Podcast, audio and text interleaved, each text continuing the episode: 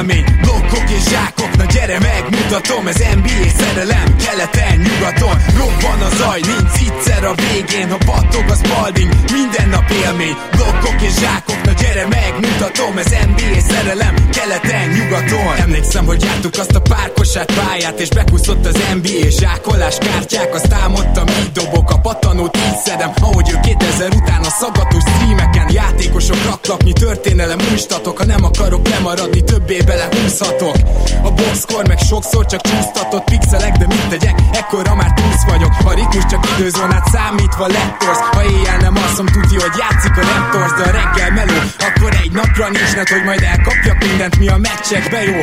Voltak kedvencek, igen, Enter the Matrix. Marionát zsákol, te meg eldöntöd, miért nyíksz Nessel a szansz, nekem egy örök fét is Bár rég volt erre az agyam felpörög mégis. Ma már azt nézem, hogy lehet még utat törni. Ki lesz olyan jó majd, mint James Durant Curry. Sok év után nagyon más, de elhinnéd de nekem Több ez, mint rajongás, ez NBA szerelem. Robban a zaj, nincs egyszer a végén Ha battog a spalding, minden nap élmény. Blokkok és zsákok, na gyere megmutatom Ez NBA szerelem, keleten, nyugaton. Robban a zaj, nincs egyszer a végén Ha battog a spalding, minden nap élmény. Blokkok és zsákok, na gyere megmutatom Ez NBA szerelem, keleten, nyugaton. Azt mondanám az életem kosárlabda elhinnél A nyelvemből a pattanó, ha a beat az NBA Gyerek vagyok, mint a Spalding, mit piszkálsz Meg több kosarat kaptam nőktől, mint a vaj a Phoenix Suns. Mert az élet, mint a Spurs védelem bedarál. Griffin olyat tömött megint, hogy már szinte preparál. Ide nem jön rim, hogy egy D-taktikát kitalálhass. Jó GMC vagyok, beférek a kepp alá most dobtam rimből egy triplát. Nálad a labda, de hogy feldolgoz, timeout kell. Nyílt egy folyosó, de te kint állnál inkább És ha betörök, mint Adi DB-nél, az útból állj már el. A baker gyakorlás nélkül is simán elvisz mer Not a game, we talking about practice. A létet fade away, de a homályt miért unnád? Kár, hogy nincsen dupla vér, csak egy véd duplár Van a zaj, nincs egyszer a végén Ha battog a spalding, minden nap élmény Blokkok és zsákok, na gyere megmutatom Ez NBA szerelem, keleten, nyugaton Robban a zaj, nincs egyszer a végén Ha battog a spalding, minden nap élmény Blokkok és zsákok, na gyere megmutatom Ez NBA szerelem, keleten, nyugaton 300 baby! Éj, jó, szép jó napot kívánok! Rédai Gábor vagyok, ez itt a Rep City keleten-nyugaton podcast, és mint mindig most is itt van velem Zukály Zoltán, szia Zoli! Szia Gábor, sziasztok! Örülök, hogy itt lehetek. Nem három századjára, de majdnem közelébe lehetünk. 296 hét. Igen, és én meg azt hiszem egyet hagytam ki, tehát nekem meg 299, de azért összesen csak összehozzuk ezt a 300-at. Ö, Nem terveztünk most már ilyen különös ünneplést, meg petárdát, meg a konfettit se keressétek a szobában attól, hogy meghallgatjátok ezt az adást, hanem szeretnénk egy aktualitással foglalkozni, ez pedig a tartható, tarthatatlan jelenségek innen a szezon elejéről megpróbálunk szemezgetni, mégpedig minél jobban, és mindenek előtt el kell mondanom, és ez nagy büszkeség, hogy itt a 300. adásnál is ugye a mi névadó szponzorunk Magyarország legnagyobb NBA mezekkel, illetve NBA cuccokkal foglalkozó üzlete, ez pedig a Repcity, és ti is jól tudjátok, hogy ha 5000 forint fölött vásárolnátok náluk online, akkor érdemes beütni a keleten promókódot, mert kaptok egy Repcity gymbaget ajándékba, illetve a budapesti KDM bárnak a meccsnézéseire hívnám még fel a figyelmeteket.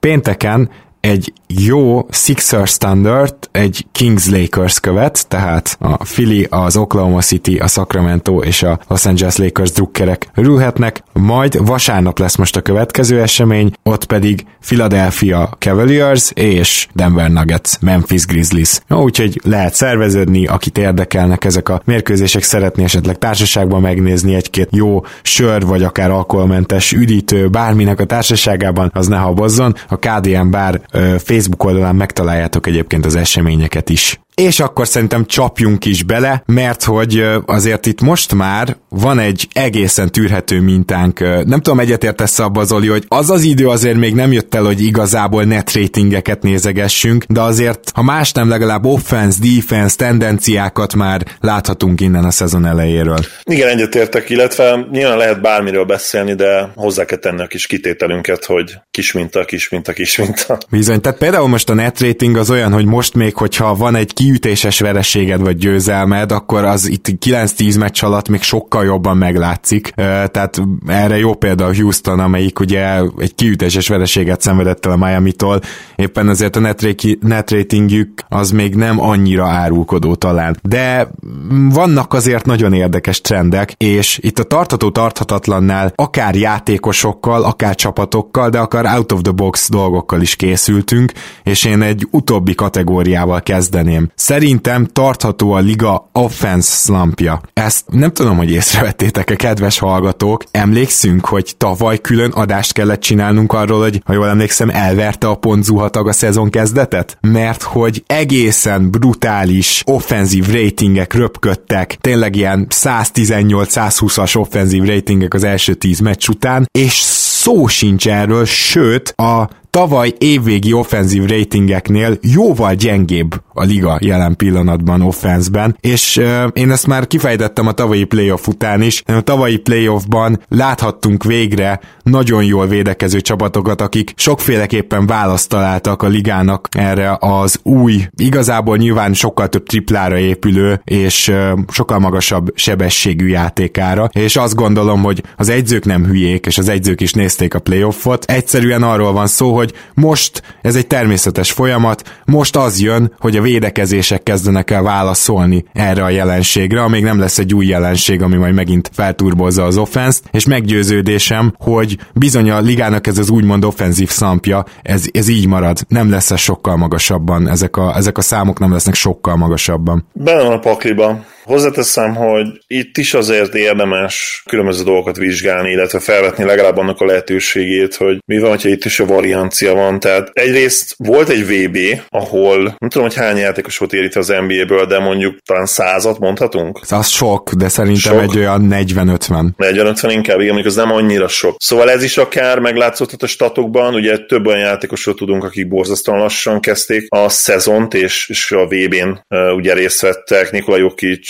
Bojan Bogdanovics, eh, bocsánat, mm. Bogdan Bogdanovics, Igen. Bojan ugye rendkívüli, rendkívül jól kezdte a szezon. Úgyhogy szerintem ilyen faktor is benne lehet akár, illetve hogyha, hogyha megnézzük azért például azt, hogy idén hány pontot átlagolnak a csapatok, akkor, és mindjárt betöltöm, de igen, akkor azért azt kell látnunk, hogy idén is vannak bőven csapatok, akik 115 pont felett átlagolnak, sőt, ugye a tavalyi szezon végi átlagot nézzük, akkor ugye volt 118 a Bucks, 117 a Warriors, 115 a Pelicans, 76 115, Blazers 115, és ez volt ugye az, ez az öt csapat, és idén azért bőven van ennél sokkal több, tehát 1, 2, 3, 4, 5, 6, 7, 8 csapat átlagolt, jelen pillanatban 115 pont felett, és 120 pont felett van ugye a Rockets, majdnem 120 pontnál a Bucks, majdnem 120 pontnál a Nets, és a negyedik Pelicans is 117 ponttal tavaly ugye akár a negyedik, bocsánat, tavaly a második erő odaférhetett volna.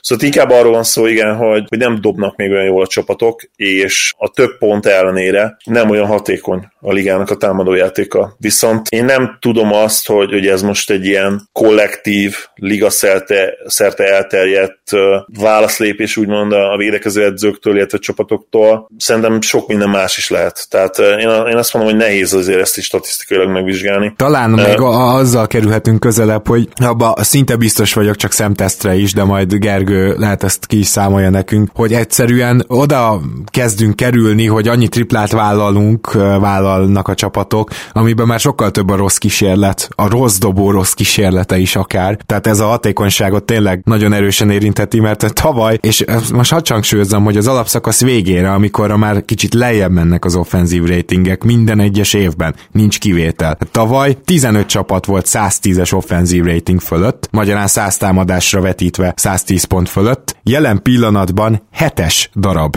csapat tudja ezt elmondani. Ez brutális visszaesés, és a Dallas úgy vezet 112,8-al, hogy ez tavaly az ötödik helyre lett volna elég, de úgy, hogy az már a középmezőny teteje volt, és nem az élmezőny. Igen, amúgy lehet, hogy a triplázás ebbe belejátszik. Ha, ha lenne egy matek zseni hallgatónk, biztos van, lehet, hogy ezt ki tudná számolni konkrétan, hogy tavaly a liga átlag az 35,5% volt triplázás, na, triplázásban, most pedig 34,9%. Tehát a liga átlag 35% alatt van, ami azért elég durva. Igen, és ez brutális és, és hogyha az átlagos kísérletek számát nézzük meg, az átlag az idén 33,2, tavaly pedig 32. Szóval mondhatjuk azért, igen, hogy több triplát dobnak eddig, még a tavalyi átlagnál is, rosszabbul, és én azt mondom, hogy lényegesen rosszabbul értékesítik, mert liga szinten ez a, ez a 6 os visszaesés egyelőre, azért az elég komoly, és lehet, hogy egyébként meg is magyarázza az offenzív ratingben való visszaesést. Nézzük meg szerintem a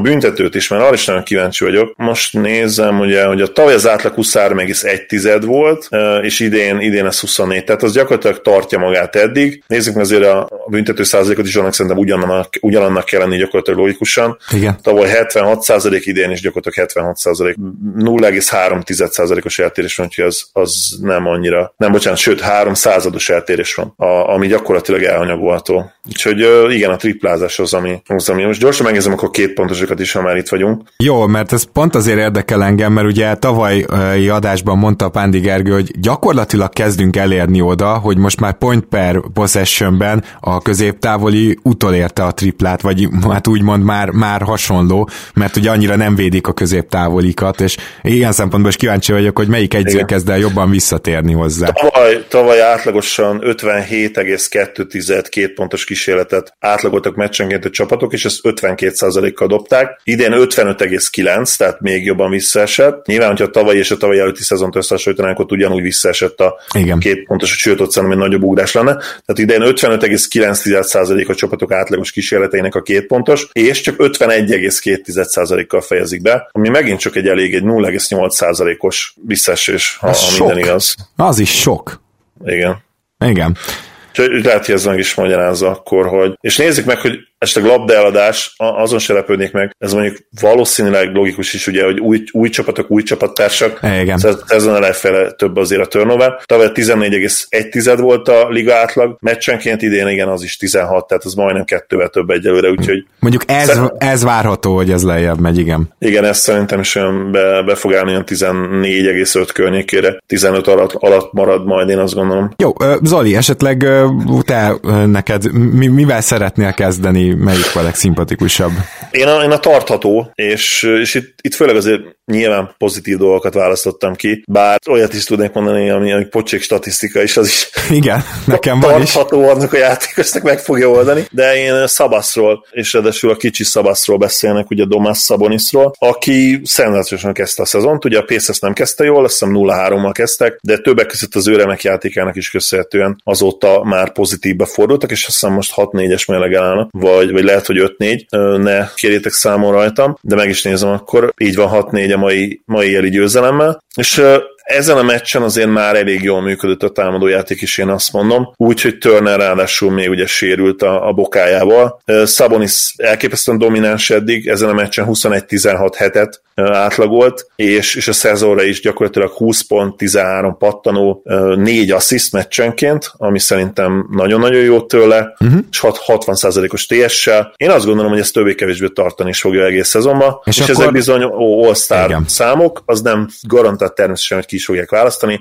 abban nyilván csapatmérleg, meg egyebek belejátszanak, de nagyon-nagyon jól néz ki egyelőre az a szerződés, amit ő aláírt pár hete. Így van, és gyorsan idehoznám az egyik tartatatlanomat, az Indi formáját, mert hogy nagyon gyorsan hozzá kell tennünk, hogy bár például Sabonis biztató, vannak még biztató teljesítmények, főleg ugye Brogdon, de egyébként az Indián a sorsolása nevetségesen könnyű volt az első meccseiken. Tehát itt én nagyon-nagyon meglepődnék azon, hogyha az Indiána ennyi sérült el, továbbra is pozitívba tudna lenni. De ne felejtsd, pont azokat a meccseket bukták el, tehát ugye 0-3-mal kezdték a szezon.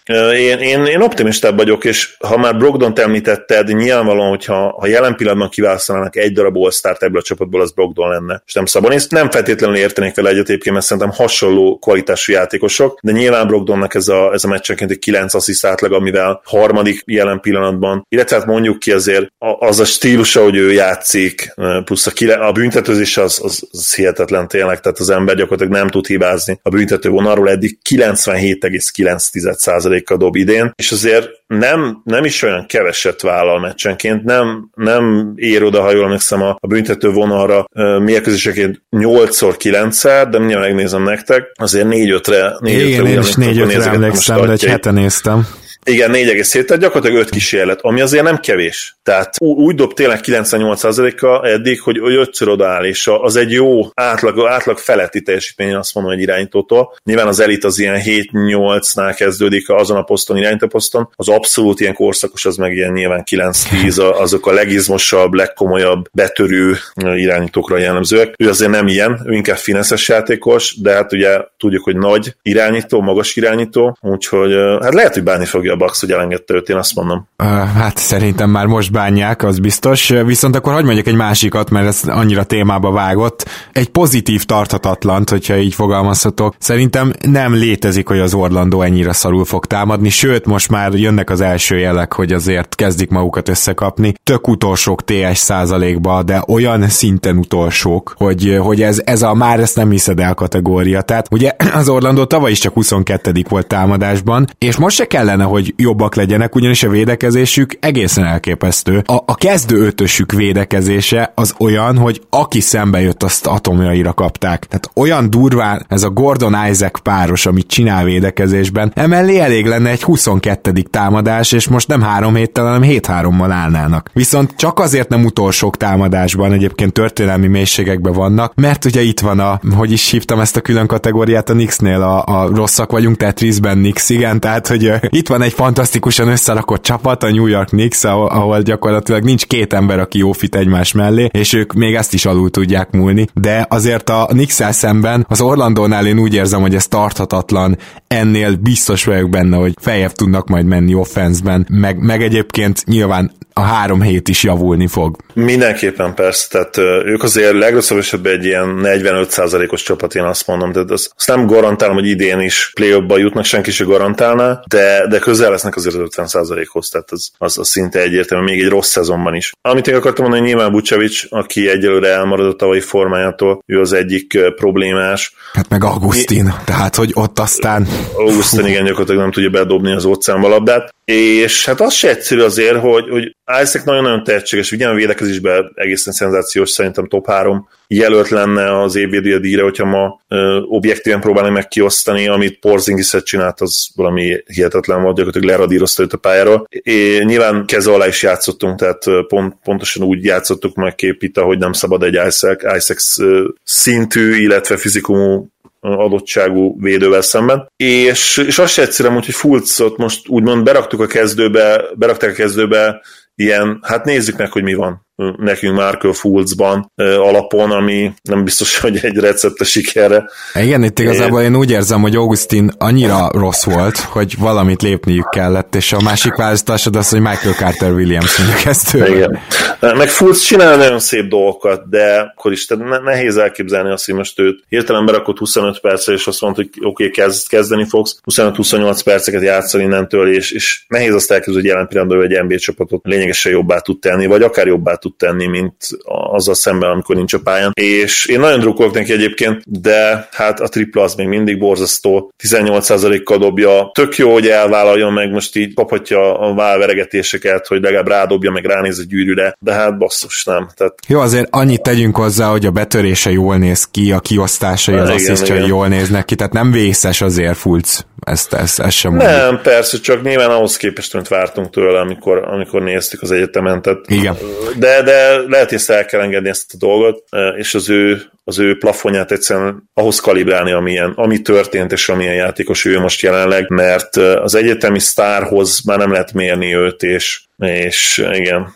Még az pozitív egyébként, hogy jól dobja a büntetőket, nem dob sokat, de, de amit dob, azt jól dobja, úgyhogy van, van remény azért, csak, csak mondom, sokkal többet várt tőle az ember, de, de ahogy ahogy mondtam, azt tényleg el kell engedni most már, és, és arra koncentrálni, hogy ma mit lehet kihozni ebbe a srácból, mert az nem ugyanaz, mint amit két-három éve gondoltunk. Abszolút. Na, Zoli, te is hoz egy tarthatatlan kérlek. Hát én, én a Maverick szemnek az offenzív ratingjét azért ide sorolom. Én is az, hogy, az, hogy, az, hogy elsők legyünk azért az erős. Most volt egy hatalmas betli meccsünk, ugye a pont a Nix ellen. Vicces volt épp, ugye mondtad, hogy a Nix mennyire borzasztó, és, és nyilván tényleg borzasztóak, de hogy ellenünk milyen szinten felszívták számokat azon a meccsen, az, az hihetetlen volt látni. Tehát, mm-hmm. hogy olyan szinten hajtottak azok a srácok. Szerinted benne van az egész Porzingis narráció, ami körülvette a, a meccset? Egyértelműen, egyértelműen amiatt. Ittak vért az, az előtt a meccs előtt, és, és hát pont, hogy gyakorlatilag a, a három erőcsatárok nyírt ki minket, ugye Randall, Porter és Morris. Minden, ami Bocs, bocs, bocs, Portis, de szokásos. De, bocs,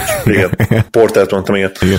Szóval igen, Portis, Morris és, és Randall. És hozzáteszem még Gibson is. Ez a négy csáó, ez legyilkolt minket. Annyira akartak így kollektíven négyen, és, és hát nyilván nem, nem is jó matchup, ezek a játékosok nem jó matchupok képinek, mert pont nem az a típus, aki betör, és akkor leblokkolgathatja képi, hanem, hanem mindegyik izmos, nagy darab, testes játékosok, és ugye kintről is be tudják dobni viszonylag jól, úgyhogy a matchup se volt ott nyilván neki ideális. Támadásban egyébként szenzációs volt a, a LED, de, de védekezésben nagyon-nagyon sok problémája volt, és, és hát azon a meccsen kijött az, hogy, hogy amikor a a wrestling nálunk nem dob jól, akkor azért vannak problémák, és hiába fog űrstatokat lehozni ezeken a meccseken is sokszor. A Luka szinte mindig reméljük, sképi időnként, az egyszer nem lesz elég ahhoz, hogy, hogy csapatszinten top, top 2-be, top 3-ban maradjunk. Én a top 5, top 5 azt azért abszolút elvárhatónak gondolom. Lehet, hogy ezzel sértesz egyet, de... Nem, én most már azt mondanám, hogy, hogy szerintem ez a végére egy top 10-es csapat lesz, tehát valahol 6 és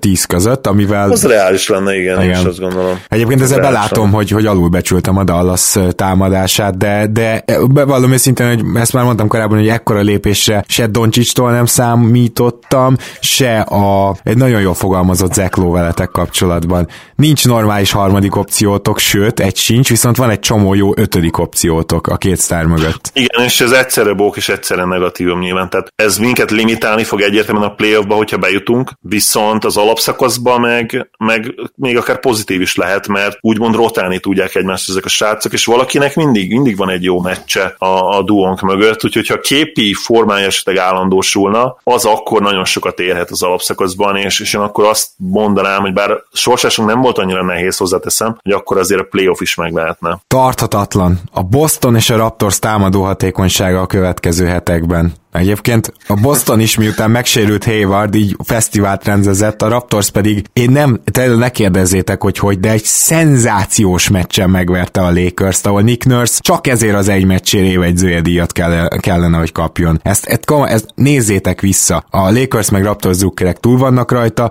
és még Lakers drukkertől is kaptam dicséretet, úgymond, tehát, hogy Nurse valami félelmetes, hogy mit alkotott, de ettől még Kyra Lowry és Ibaka nélkül illetve Gordon Hayward nélkül. Ez a két csapat nem létezik, hogy tartja ezt a top 8 meg top 5-ös offenzív ratinget, amit eddig hoznak. Ha, ha igen, akkor, akkor mind a két edzőnek gyorsan szobrot kell állítani. Meg nem is az edzőknek feltétlenül, nyilván ők is nagyon fontosak ebbe, de a játékosokon. A Raptors úgy pozitív meglepetés számomra, hogy eleve nagyon jó alapszakaszt vártam tőlük, mert sőt én azt mondtam, hogy, hogy alulértékelt ez, ez a csapat Kawai nélkül, és ugye beszéltük a tavalyi mérlegről is, illetve, illetve arról is beszéltünk, hogy, hogy mennyire egybe vannak, és a continuation mennyire fontos. De most már azt mondom, hogy akár egy nagyon veszélyes playoff csapat is lehettek, és nem akarom azt mondani, hogy contender lehet ez a Raps, de, de az eddigiek alapján azt mondanám, hogy az is benne lehet. Siakam ugye egyértelműen úgy játszik, mint egy sztár, és itt kicsit akkor átvezetem, mert nekem az egyik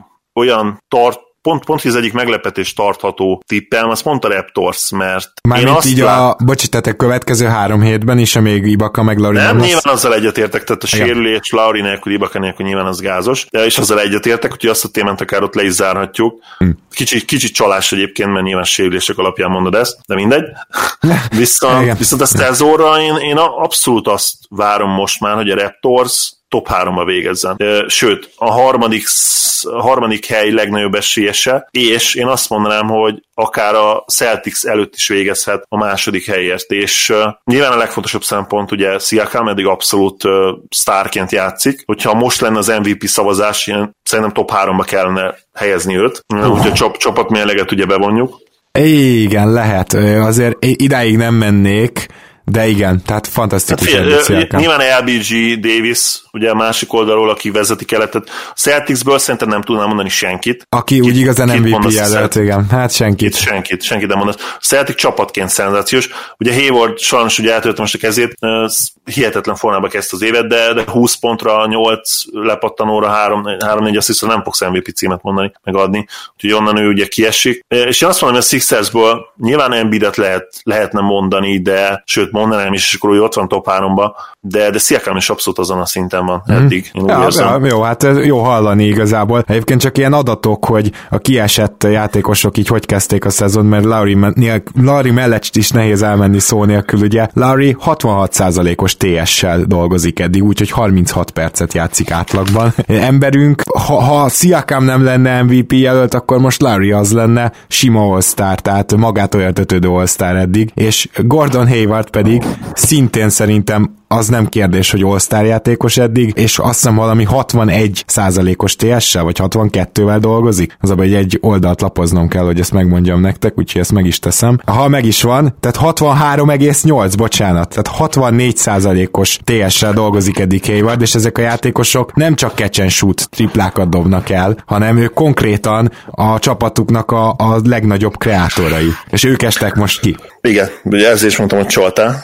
Igen, igen, igen. Úgyhogy ugorhatunk. Jöhetsz te akkor. Muszáj egyszerűen beszélnem egy kicsit Warrenről, mert ugye Petr Gábor barátunkkal volt egy, nem fogadás, de ilyen eszmecsere vele kapcsolatban, de ő utána azt mondta hogy csetán, hogy nem feltétlenül nem is köztünk idótel ez mindegy, ugye szita agyam, ma már nem emlékszem. Tavalyi 44%-os tripla szezonjából indulnék ki, és én azt mondanám, hogy az, amit idén hoz eddig, ami ugye mindjárt megnézem nektek. 27, megnéztem. 27 százalék, sokkolóan azt fogom mondani, hogy tartató. És, és nagyon kíváncsi leszek, hogy mit csinál, mert ha megnézzük az az előtt, tavalyi előtti szezonjait, és tényleg így évekről beszélünk, tehát nem egy-két szezonról beszélünk az esetében, hanem, hanem négy-öt évről, akkor, és ez érdekes téma volt tavaly is, hogy mekkora anomália lehet ez. Szerintem neki van esélye arra, hogy minden idők talán legkomolyabb anomáliája legyen. Ilyen statisztikai anomália. Tehát ő képes lett arra, tavaly 4,2, tehát nem kevés kísérlet, még egyszer 4,2 meccsenként, majdnem 43%-os, 42,8%-os triplázásról visszaessen gyakorlatilag ez a 30% alatti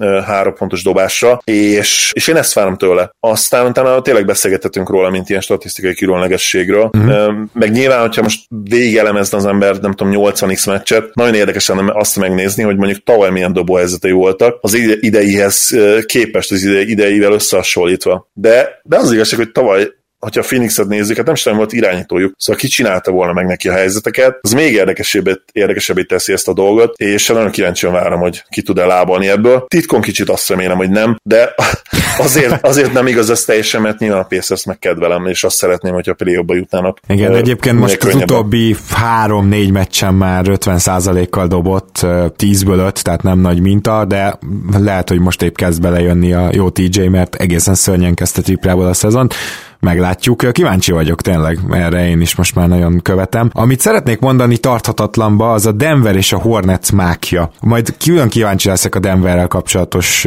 véleményedre, hogy, hogy szerinted is így van-e, de igazából a Hornetsnek meg a Denvernek jóval rosszabb mérleggel kéne állnia. Ez meggyőződésem. Ugye a Denver a szoros meccseket nyeri egyelőre, jó kicsit closerként nagyon csillog, de azért tudjuk, hogy a szoros meccsek hosszú távon általában 50%-ra jönnek ki, hogyha van egy nagyon jó closeröd, amiről most nem vagyunk 100%-ig biztosak benne, hogy Jokic az, de egyelőre az, akkor, akkor mondjuk 55-45. Na most ehhez képest a Denver eddig gyakorlatilag egy szoros meccs kivételével az összeset megnyerte, a Hornets pedig, hát ott nézzetek rá a net ratingjükre, a Hornetsnek semmi köze nincs ahhoz a, a, az álláshoz, ugye most 4-6 találnak, hát ennek 2-8-nak kellene lennie. Oh. És mondtam, hogy még ne nézegessünk net ratinget, de azért a Hornets esetében annyiban mindenképpen indokolt, hogy, hogy egyszerűen annak köszönhetik ezt a, a jó kezdést, hogy nagyon megszaladtak triplából az elején. Láttunk már ilyet, még egy ennél sokkal gyengébb Orlandótól ugye két-három éve. Én szerintem itt, itt ez a helyzet. A, a Denvernél pedig uh, úgy nagyon sok mindenről tudnék beszélni, szerintem lehet, hogy már lesz hamarosan overreaction, lehet, hogy megtartogatom oda, de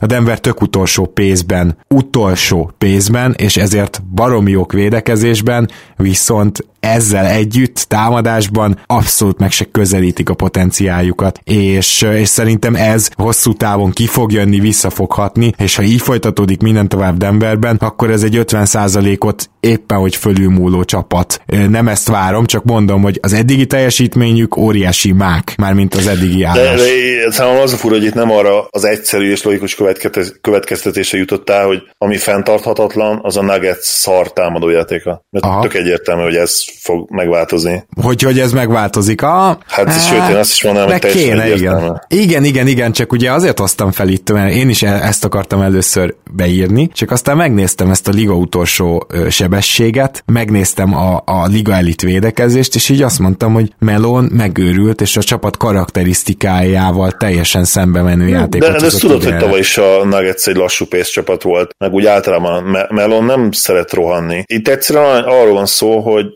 támadásban bor, főleg Jokic egyébként, támadásban borzasztóan kezdte a szezon, és volt ezzel kapcsolatban egy vitám egyébként Baranyai Bálintal Facebookon, most már lehet egy kicsit revidiálnám az álláspontomat, és azt mondanám, hogy Jokic inkább támadásban sokkal rosszabb, mint amennyire védekezésben. Tehát nyilván vannak ezek a rohadt látványos védekezésbeli hibái, igen, a meccsabból kijövő dolgok, amikor valaki simán elszalad mellett és befejezi üresen ugye, a léapot. Ezekből sokat látunk, és nyilván az automatikus reakció az, hogy ilyen Jokic nagyon sokat beszéltünk már erről, hogy úristen Jokic rohadt szarvédő. De közben meg nem nézik meg azt, hogy a, a Nuggets csapat védekezése egész jól működik. És idén, ha valami, védekezésben sokkal inkább kezdtek jól, mint támadásban. Támadásban gyakorlatilag tavaly mi, mi volt a rating? 112-es ratingjük volt, most felöltöttek Igen, 112-es offenzív ratingjük volt, hogyha Szemi hallgatja az adást, ezt tényleg most néztem meg, de megnéztem egy óra is, úgyhogy azért emlékeztem rá, nem tudom fejből.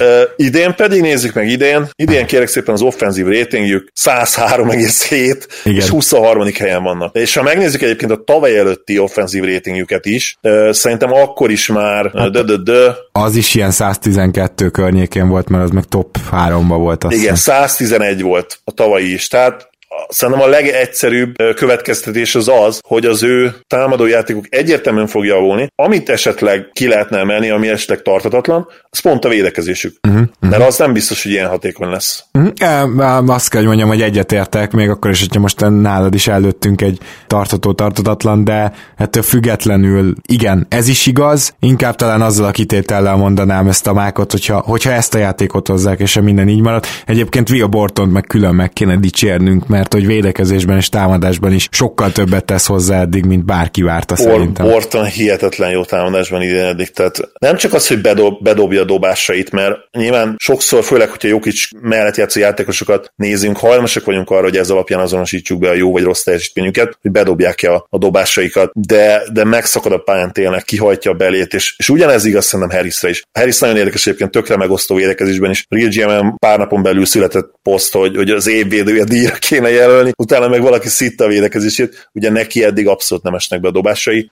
Az az igazság, hogy, hogy az egész Nuggets csapat hajt, mint az állat. Egyértelműen nincsen semmilyen chemistry gond, ezt is látom. Uh-huh. Egyszerűen támadásban nem elég jók eddig. És ha valami egyébként aggasztó, akkor ez, hogy ez az a csapat, amelyik az elmúlt években egyszerűen nem tudja pálya mindkét oldalán legjobbját egyszerre odarakni. Nagyon nehezen tudják, és, és ugye ez a play is kijött. Ha play így védekeztek volna, ha, ha ez, ha az, és mindig van valami ha aha, a nuggets kapcsolatban. Aha. Úgyhogy, uh, hát, hogy csak fiatal csapat. Na de nem hát, Igen, igen, hát ezt igen. megmagyaráznám, mert ugye rohadt fiatalok. Michael Porter Jr. leszek kíváncsi. Vele is kapcsol, bele kapcsolatban is akartam egy ilyen tartató, tartatatlan dolgot, de ugye még nem játszott annyit. Ha, ha mondanék mégis valamit, az nyilván csak negatív lehetne, mert nekem sajnos nincs, de nincs pozitív véleményem hozzá kapcsolatban, hogy ő egészséges tud majd maradni, uh, és remélem, hogy rám fog cáfolni az élet. Nem is ő elsősorban, mert nyilván rajta nem fog múlni, hogy minden megtesz. Igen. Mit szólsz ahhoz, azt mondom, hogy tarthatatlannak gondolom a Lakers védekezését. Egyébként ezzel nem azt akarom mondani, hogy a Lakers nagyon vissza fog csúszni, vagy ilyenek. Jól kezdték a szezont, és sokkal jobban néznek ki összességében, mint gondoltam, de ez az ilyen liga első, vagy most már csak liga második védekezés, ez azért nincs benne a keretükben, úgy érzem. Egyetértek, és hát én azt mondom, hogy, hogy eleve azt itt tényleg sample size Tehát itt, itt tényleg minta. Ne gondoljuk már azt, hogy most hirtelen majd 2019-20-ban lesz masszívan száz alatti defensív ratinget csapat, mikor tavaly 104-9-el nyert a, a Bucks. Szóval ez, ez még akkor sem fog megtörténni, hogyha ha igaz lesz esetleg az, Ja, amit amire, mondtam, amit te igen. vizionáltál, Igen. mert akkor is ilyen 100 környéken Persze, lesznek. persze. 100, 101 mondjuk. Tehát én már most azt mondanám, hogy sőt, megkockáztam, hogy 101 alatt sem lesz csapat. Tehát az a 97, ami most nekik van, az, az egyszer nem lehet, nem lehet tartani. Viszont ö, mindenképpen pozitív, és szerintem ott marad, és lehet, hogy te is ezt mondod egyébként, hogy ott marad majd a, a Lakers az elit csapatok között, Abszolút, de, igen. de, de igen, az vissza fog esni egy olyan négy pont, négy-öt pontot én azt mondom, sőt, lehet, hogy hatot. A tavalyi Bucks szintjén lesznek defensív ratingben, ami egyébként érdekes lenne, mert a támadások viszont eddig nem annyira jó, mint amennyire lehetne. És, és inkább egy ilyen gritty védekező csapatnak tűnnek eddig, és ha mondjuk 5-6 pontot tényleg visszaesik az a védekezés, ahogy én várom, akkor arra leszek nagyon kíváncsi, hogy mellette az a támadás, az tud-e 110-re, 111-re nőni. Aha. Mert szerintem ahhoz, hogy a Lakers contender legyen majd a play ban ahhoz azért ez is kell. Én ezt várom egyébként hozzáteszem. Igen, sőt, mind a ketten ezt vártuk ugye a Igen. szezon előtt, amikor beszéltünk a top 5 offense-ről, meg ugye a top 5 defense-ben meg nem Igen. nagyon említettük a Lakers. Igen, én, egyetemen azt várom, hogy ez a csapat contender lesz, csak másképp fog kinézni akkor, mint most. És ha már itt tartunk, ugye korábban feldobtam ezt a témát, tudod, hogy az egyzők lenyomata mennyivel jobban látszik a csapatokon, mint gondolnánk. Ugye Vogel is védekező egyző, és ezen a vonalon mennék tovább. Szerintem Gentry és Boylan pozíciója is egyszerűen tartatatlan. Tehát, hogy én, nem tudom, hogy kit fognak előbb kirúgni, de hogyha itt egyiket se rúgják ki, akkor,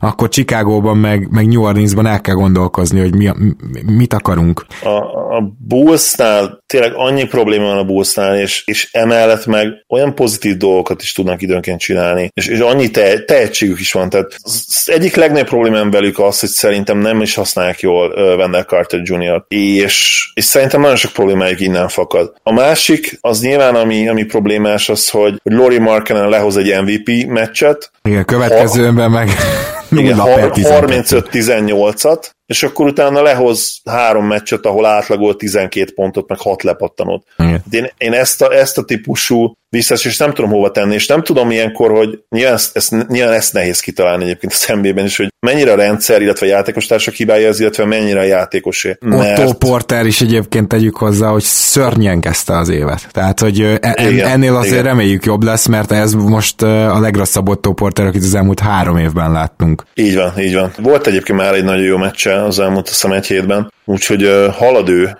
halad ő azért a, a normális teljesítmény felé, de De kezdjük ott, hogy el van hízva. Tehát én még nem láttam őt elhízva. A csávó mindig úgy Igen. nézett ki, mint aki most lefutná a, nem tudom én, ultramaratont. Igen. Azt is tegyük hozzá egyébként, hogy, hogy a kezdeti, de az volt annyira könnyű, tehát ilyen vegyes sorsás volt a, a Bullsnak. Most nézem, ugye hornets kezdtek, aztán ugye Grizzlies, azt meg is verték, a Raptors, az nyilván, nyilván a vereségbe volt kalkulálva, agyon vertétek őket több mint 20 ponttal. A Knicks-től kikaptak, na az mondjuk nagyon gáz, utána a Cavs-től kikaptak, az, az tényleg az, az a, a zalja, és ugye a Pacers-től idegenben azért azt ott ki lehet kapni, most meg a Rockets-től kaptak ki, szóval azért nem egy egyszerű sorsás eddig, de, de hát a három hét az nyilván csalódás. Itt azért egy 5-5-5 legalább szerintem vártak a szurkolók az első tíz meccs után, és sajnos úgy néz ki egyébként, hogy a Bulls marad ezen a helyen, úgyhogy uh, Akkor kicsit reagálj arra is, hogy, hogy én Boylanhez azért hozzákötném ezt. És egyébként a Bulls drukkerek is, tehát amennyit én láttam belőlük, ők bizony azt mondták, hogy ők se szeretnék nagyon sokáig Boylant nézni a padon. hát meg a játékos is, is szeretnék.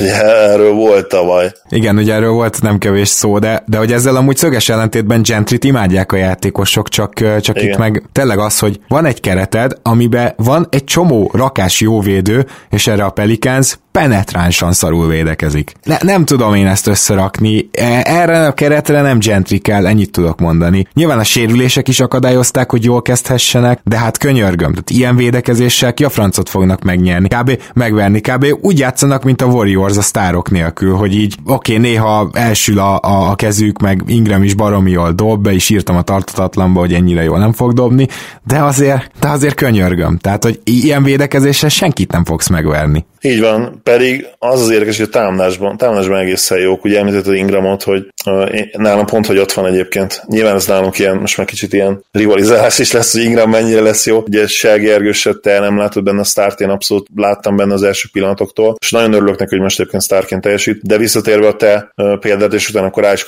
Ingramre. Igen, tehát nem kérdés, hogy, hogy Gentrynek mennie kell, hogy ez folytatódik, mert bár zion nagyon jó védőnek várják sokan, és én is azt gondolom, hogy ha nem is az első évétől, de, de abszolút net pozitív lesz, nem lehet azért ezt annyival elintézni, hogy, hogy az újoncod nem tud játszani, és akkor azért nyújt a szintetésben, nem. Nyilván segítene, hogyha Zion ott lett volna a pályán, segített volna a támadásban is, segítene a védekezésben is, de hiányzik egyszerűen a rendszer, és Gentry védekező szempontból azért már a play is leszerepelt párszor az elmúlt években, legyünk Sőt, azt szerintem úgy mondhatod, az elmúlt hat évben leszerepelt alapszakaszban is. Tehát, hogy igen.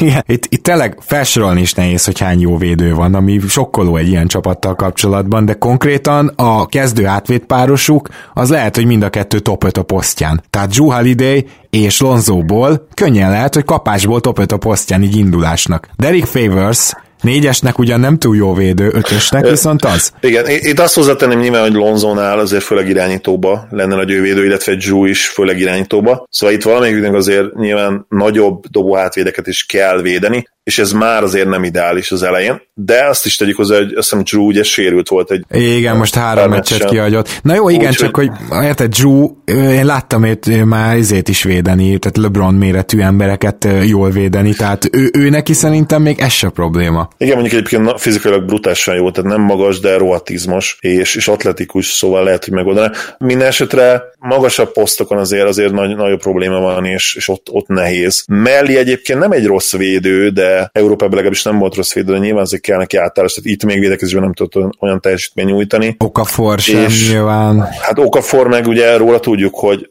gyakorlatilag konszenzus az egyik legrosszabb védő volt évekig a posztján. Lefogyott, ugye megváltoztatta a játékát, de hát ennek ellenére is azért. Igen, tehát javult, de ez még mindig a közép rossz alatt van valami. Igen. igen. Tehát... És egyébként nem tetszik az se, hogy most akkor Mellinek egyre kisebb szerep, de ez sem feltétlenül jó. Tehát én, én egy veteránt, egy ilyen veteránt ebbe a csapatba játszhatni. Nem, nem az ő hibája, hogy kettő hét találnak. Ugye nyilván mindig védem a jurókat, de ő tényleg egy jó játékos, és szerintem az nem megoldás, hogy berakod egy, egy öt perc egy meccsen, még akkor sem, hogyha most a Hornets-et ugye elverték, de tudjuk a hornets hogy hol lesz, még akkor is, hogyha ők jól kezdték egyébként a szezon magukhoz képest, úgyhogy róluk lehet is mondani, hogy nem tartható. Hát én mondtam is, ugye, tudod, a. Hornets mákja.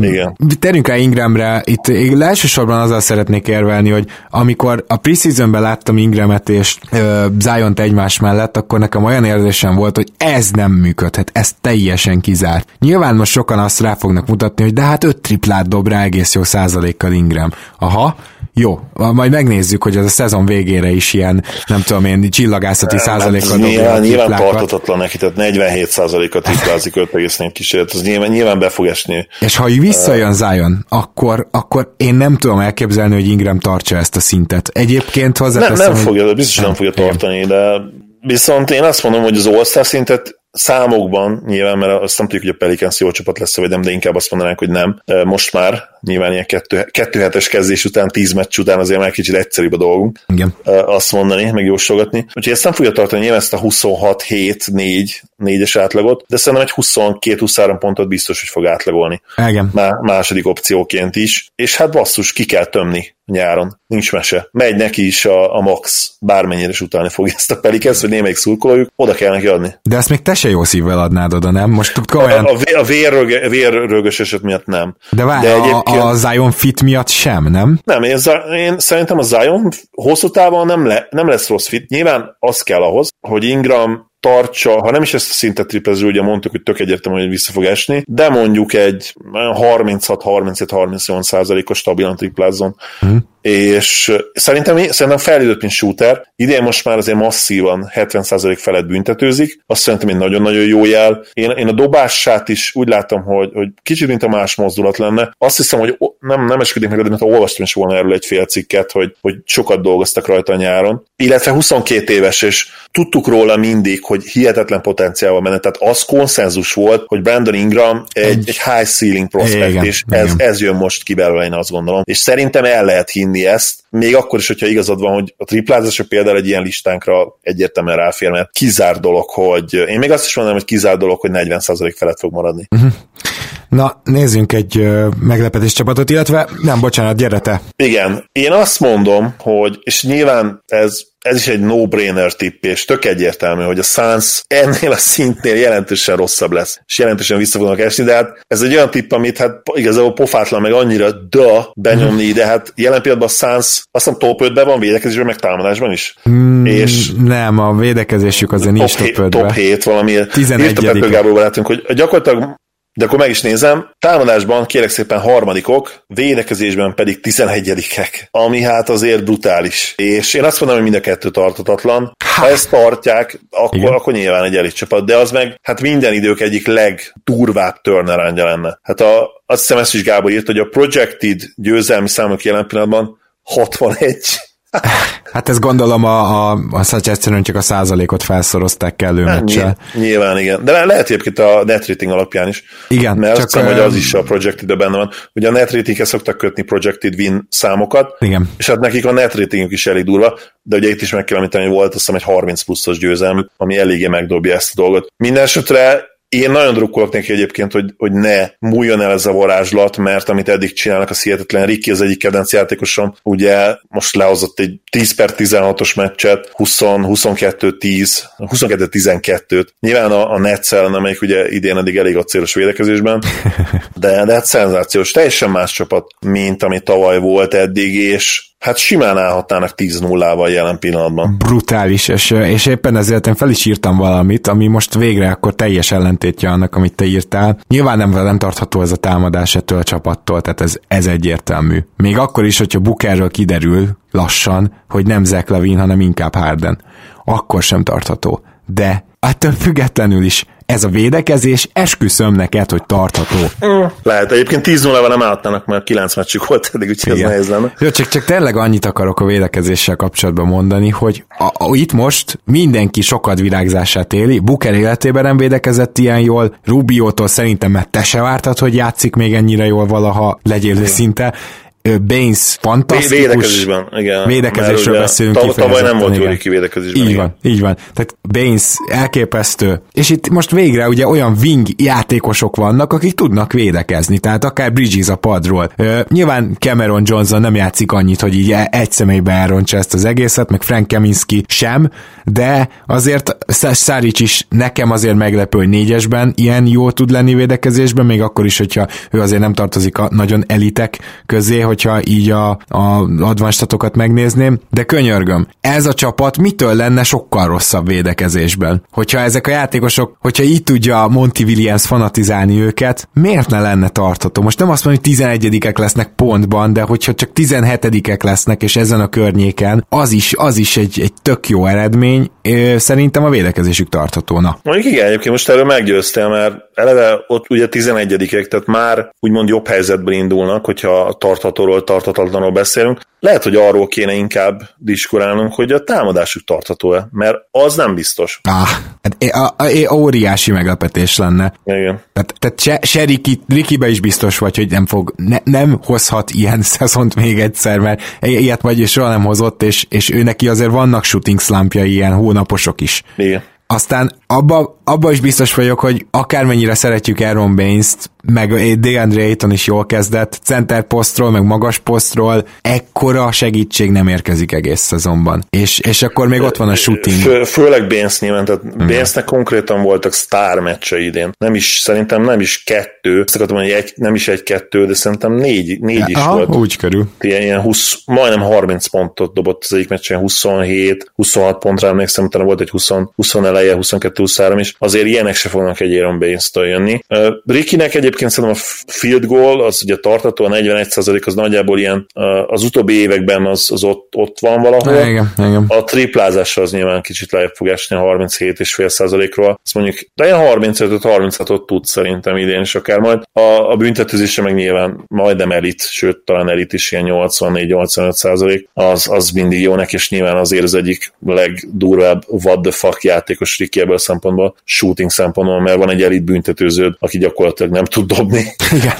illetve most már tud dobni, tehát nyilván sokat fejlődött az elmúlt évek során, de hát sokkal jobbnak kéne lenni annál, mint amilyen, hogyha csak a büntetőzésére gondolunk, ami ugye elég ilyen, nem anomália, mert abban nagyon jó, de, de ugye mozgásból messze nem dob olyan jól. Vége fele járunk, lassan elfogyok, de egy out of, out of the box remélem még jöhet. Szerintem tarthatatlan, és ez úgymond az egyző múlik. A Nets magas ember rotációja. Nem tudom, hogy te esetleg felírtál ezzel a témával kapcsolatban bármit, mert ez szerintem nagyon adja magát, de ugye hoztam itt egy pár statisztikát DeAndre Jordannel kapcsolatban. Na jó, tehát kezdjük ott, hogy a Netsnek a védekezése az jelen pillanatban azért szar, mert csak akkor jók, amikor Jarrett ellen pályán van, viszont Jarrett ellennek még minden harmadik meccse ilyen személyi hibáktól megrövidített történet, ugye a legutóbbi is ilyen volt, és akkor kénytelenek DeAndre Jordan többet játszatni. A másik, az viszont teljesen értetetlen, hogy az ilyen nagyobb centerek ellen nem azt mondják, hogy jól van, akkor Jaretelen menjél oda birkózni, megnézzük mennyit el, nem, akkor nem is ő kezd, hanem akkor DeAndre kezd, és uh, DeAndre-val a pályán 115,5-ös defensív ratingje van a csapatnak, úgyhogy Jaretelen, ez... Ger- bocsi, csak Jaretelen 108,6, tehát 7 pont van közte. Az nagyon durva. Kemény kemény. Ez valamennyire, valamennyire mondjuk megjósoltam a DeAndre dolgot. Nem, nyilván szita agyam, nem emlékszem pontosan, hogy mit mondtam, de arra emlékszem, hogy valami a logikám az volt, hogy DeAndre 30 éves, és, és nagyon komoly státusza van. Miből gondoljuk azt, hogy ő nem, hogy őt nem fogja berakni az edző ellen helyet. És bár meccsap specifikus helyzetekben, de valamennyire azért ez történik. És hát nyilvánvalóan baromság, hiszen nagyobb darab emberek ellen is egyértelmű, hogy ellen a jobb megoldás, hiszen jobban tudja zavarni őket, hogyha véletlenül beseggelik, akkor még mindig, mindig lehet segíteni, és, és ő azért elég erős játékos. Oké, okay, nem tudom most a súlyokat pontosan, de valószínűleg olyan 10 kilóval lehet könnyebb, mint Diandré. Hát mondjuk a mostani Diandré lehet, hogy 20-szal, mert ugye 20 Jordan, Jordan kicsit felszedett. Pedig ugye Diandré is milyen kiváló fizikai állapotban volt általában. Igen de hát tudjuk róla, hogy nem feltétlenül ilyen MJ Kobe mentalitású, ami az...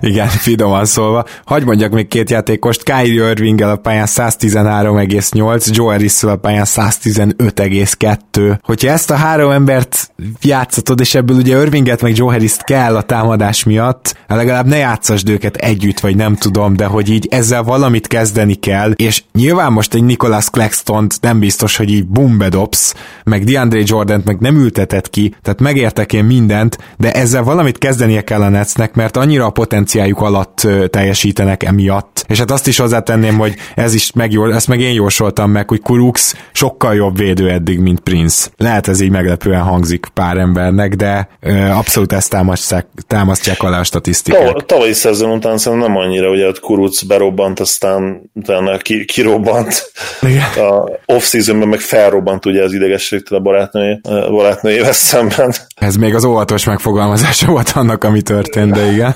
Igen, igen, te meg mondta, hogy I don't give a fuck, I'm gonna kill myself, vagy valami ilyesmit, ami, amit mindig hallani akarsz a játékosodtól.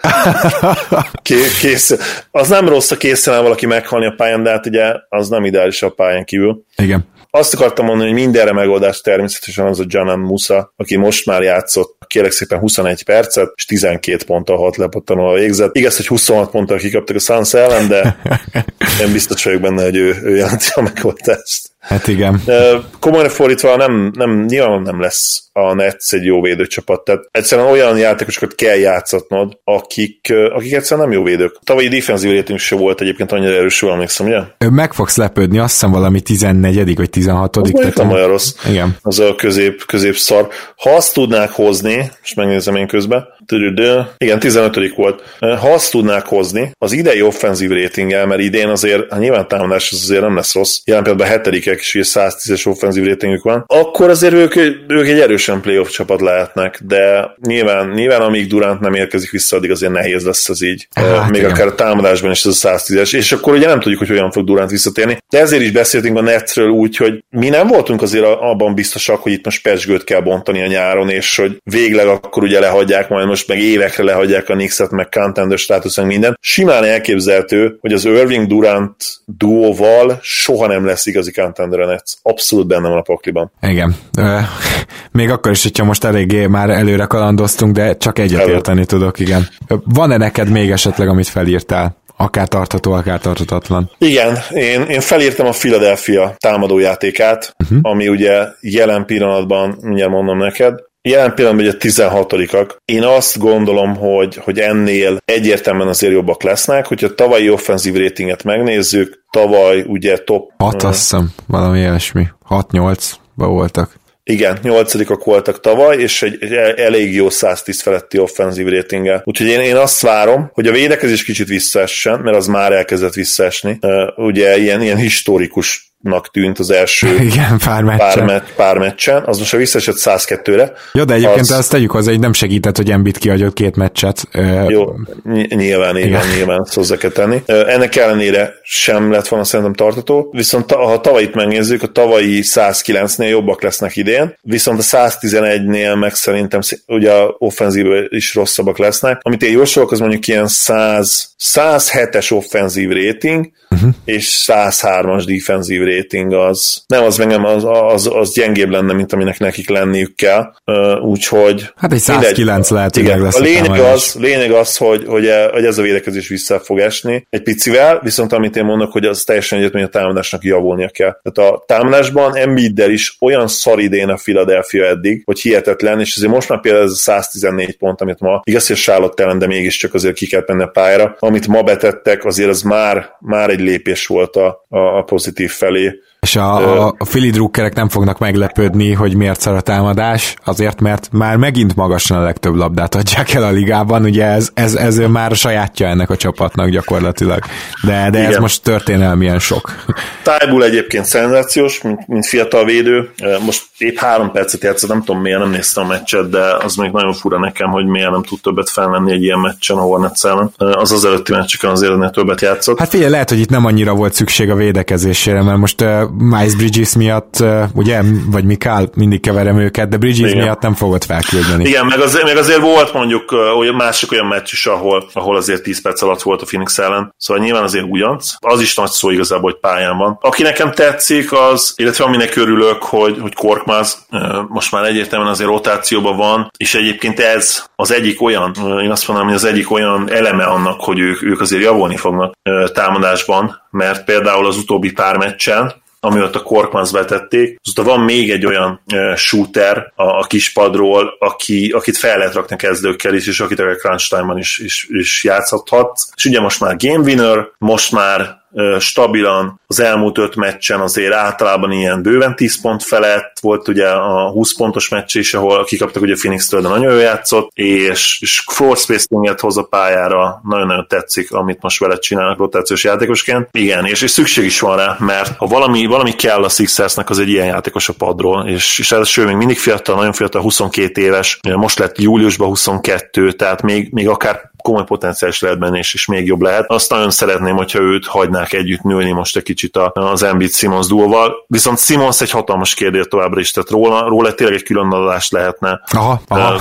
Csinálni, hogy mennyire megosztja a, egyrészt a szurkolókat. Tehát van, aki ilyen MVP szintű, jövőbeni MVP szupersztárnak tartja, van, aki meg egy teljes kutyaütőnek. Tehát nem is nagyon emlékszem játékos, aki ennyire megosztotta volna a szurkolókat. Igen, és valahogy annak, hogy ő javul-e vagy nem, annak nem látom olyan sok közét a, a Fili támadásához, és talán ez a legnagyobb baj. Tehát mondtad, hogy ugye az az alaptételet, hogy javulni fognak, szerintem az nem Simons miatt fog megtörténni, viszont ha a védekezésüket esetleg tudják tartani, na abban nagyon nagy szerepe van. Nyilván Simons is ennél sokkal jobb lesz, tehát ez a tavalyi uh, 17 pontos átlag is, tehát jó hatékonysággal ugye, az azért jöhet tőle az idei csapatban is, bár ugye most már több több játékos kell úgymond etetni, mert oké, okay, nincsen ez a nagy harmadik szemopció, aki időnként ugye első szemopció volt Butler személyében, de, de szét kell szórni ugye Horford, szét kell szórni Richardson között, azért Kurkmanznak is egyre több dobást tudnak a padról, szóval, szóval szét, szét kell tényleg osztani a javakat,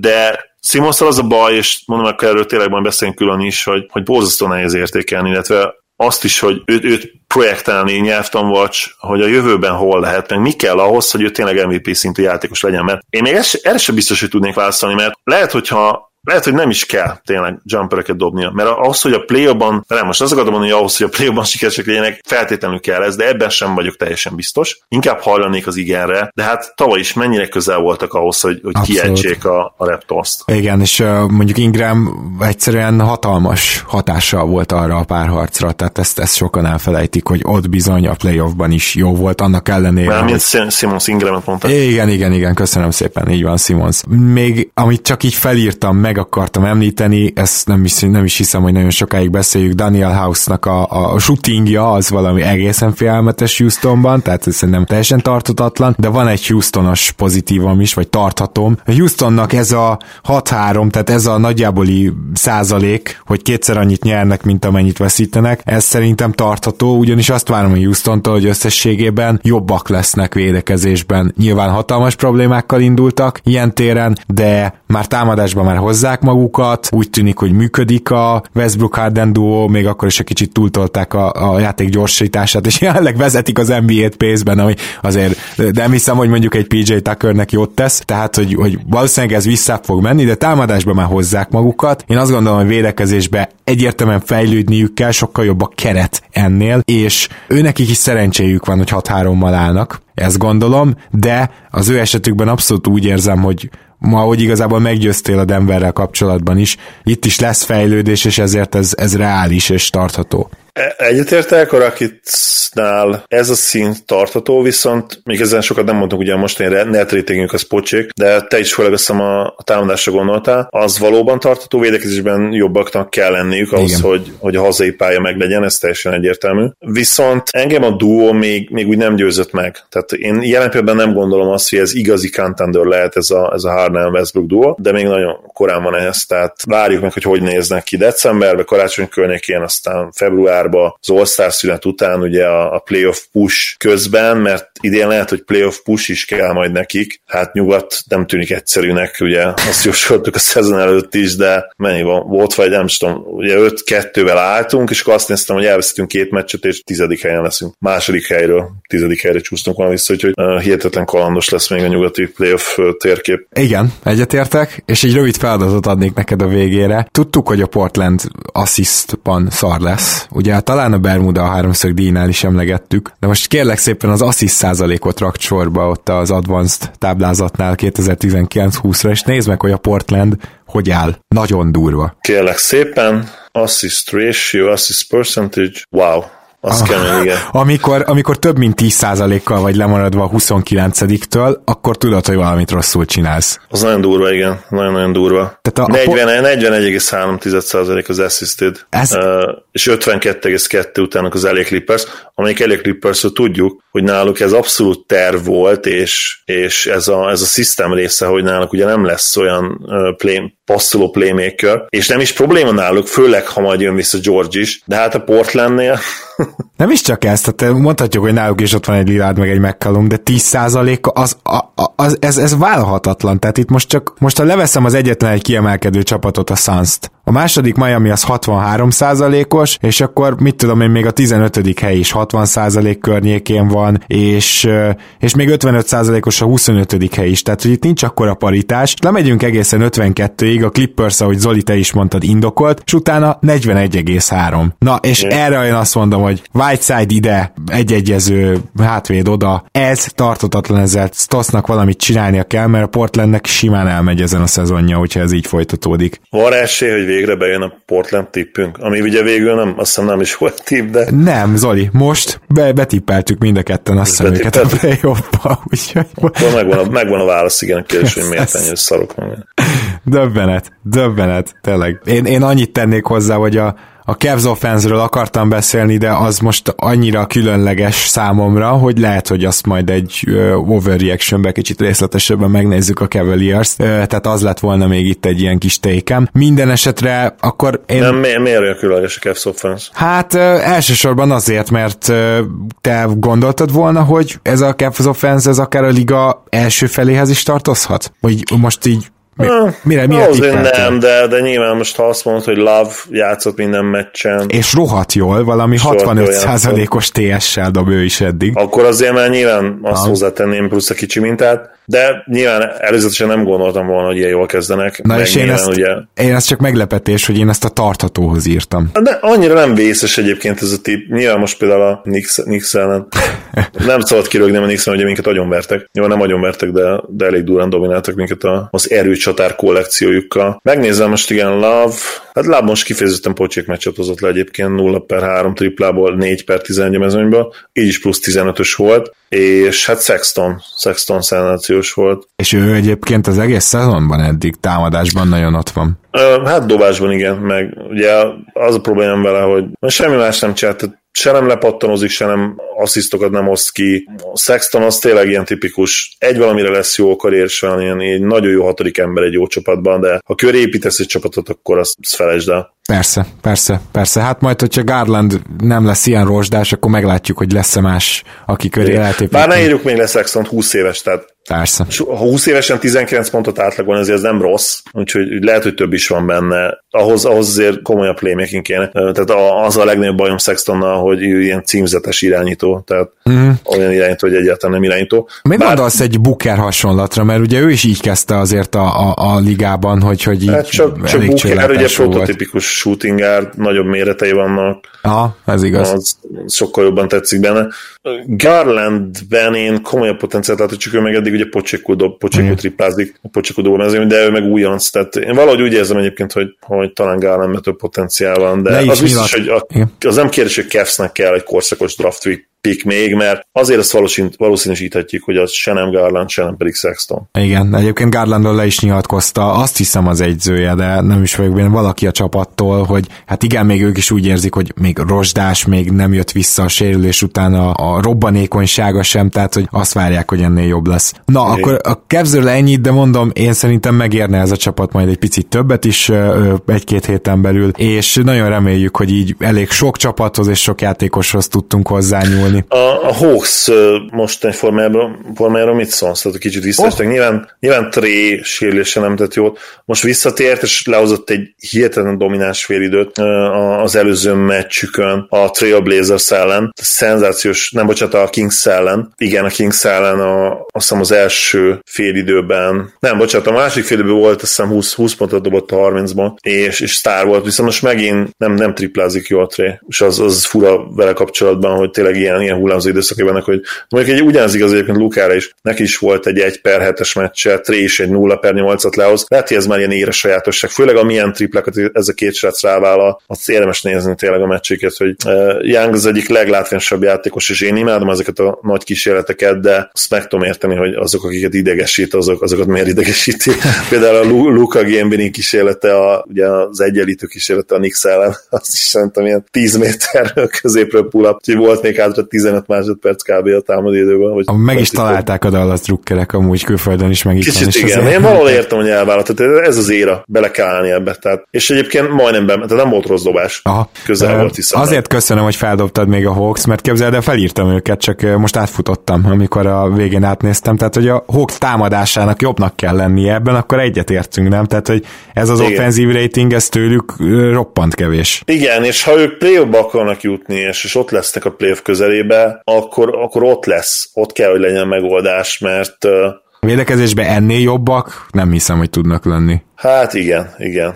Én is azt gondolom, most, most jelen pillanatban ugye 16 tehát ilyen abszolút középmezőny, igen. Na, az idei, idei plafonok legalábbis ott van. Hogyha később majd Redis, illetve Hunter esetleg elitvédővé válnak, mondjuk Huerter is fejlődik annyit, hogy, hogy átlagon, fel, átlagon felül legyen, Collins esetleg fejlődik úgy, hogy mondjuk egy közepesnél jobb védő legyen, lehet, hogy még a közepes szint is jó lenne első ugrásnak. Meg jön a Tré... padról mondjuk egy Bembry, aki... Igen, vagy jó. mondjuk Tré is, Tré is fejlődik annyit, hogy, hogy ne legyen pocsék, és ne legyen ott a legrosszabbak között, akkor azért pár év múlva lehet ez egy, lehet ez egy jó védekező csapat, csak ugye nagyon-nagyon fiatalok, tehát nyilván az azért egy rövid távon, és főleg védekezésben komoly limitációt rak a, a játékukra, és, és ahhoz, hogy az idei playoff az összejössen, ahhoz tényleg azt kell, hogy támadásban sokkal-sokkal jobbak lennek, le, legyenek ennél. Így van. Azt hiszem, hogy nagyon-nagyon sok csapatot érintettünk, úgyhogy remélem, hogy ez nektek is tetszett így 300. adásnak. Zoli 300-szor is, majdnem 300-szor is. Köszönöm szépen, hogy ma is itt voltál. Örülök, hogy itt lettem. Köszönjük, hogy hallgattok minket. Reméljük, hogy,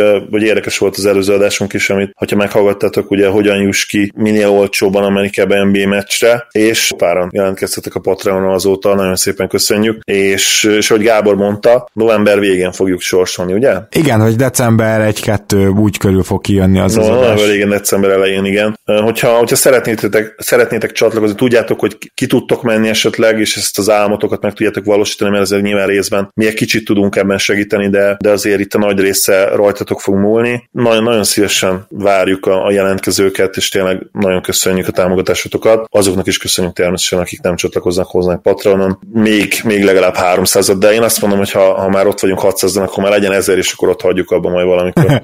jó, jó, ebbe, ebbe így kilátásnak benne vagyok simán.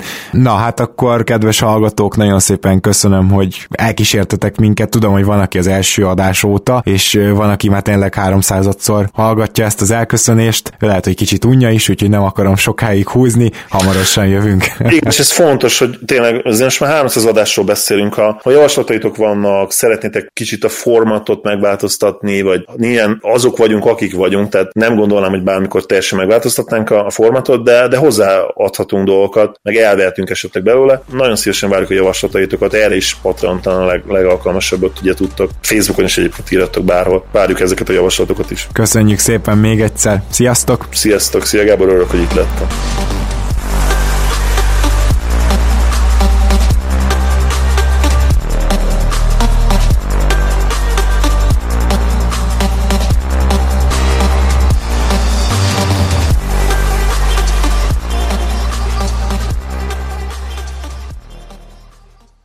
Ha más podcastekre is kíváncsi vagy, hallgassd meg a Béton műsor ajánlóját.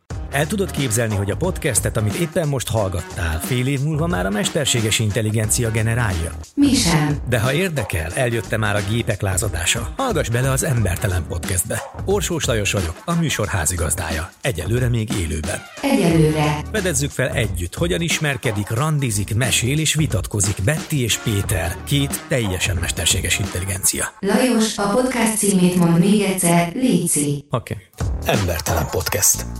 Ez a műsor a Béton közösség tagja.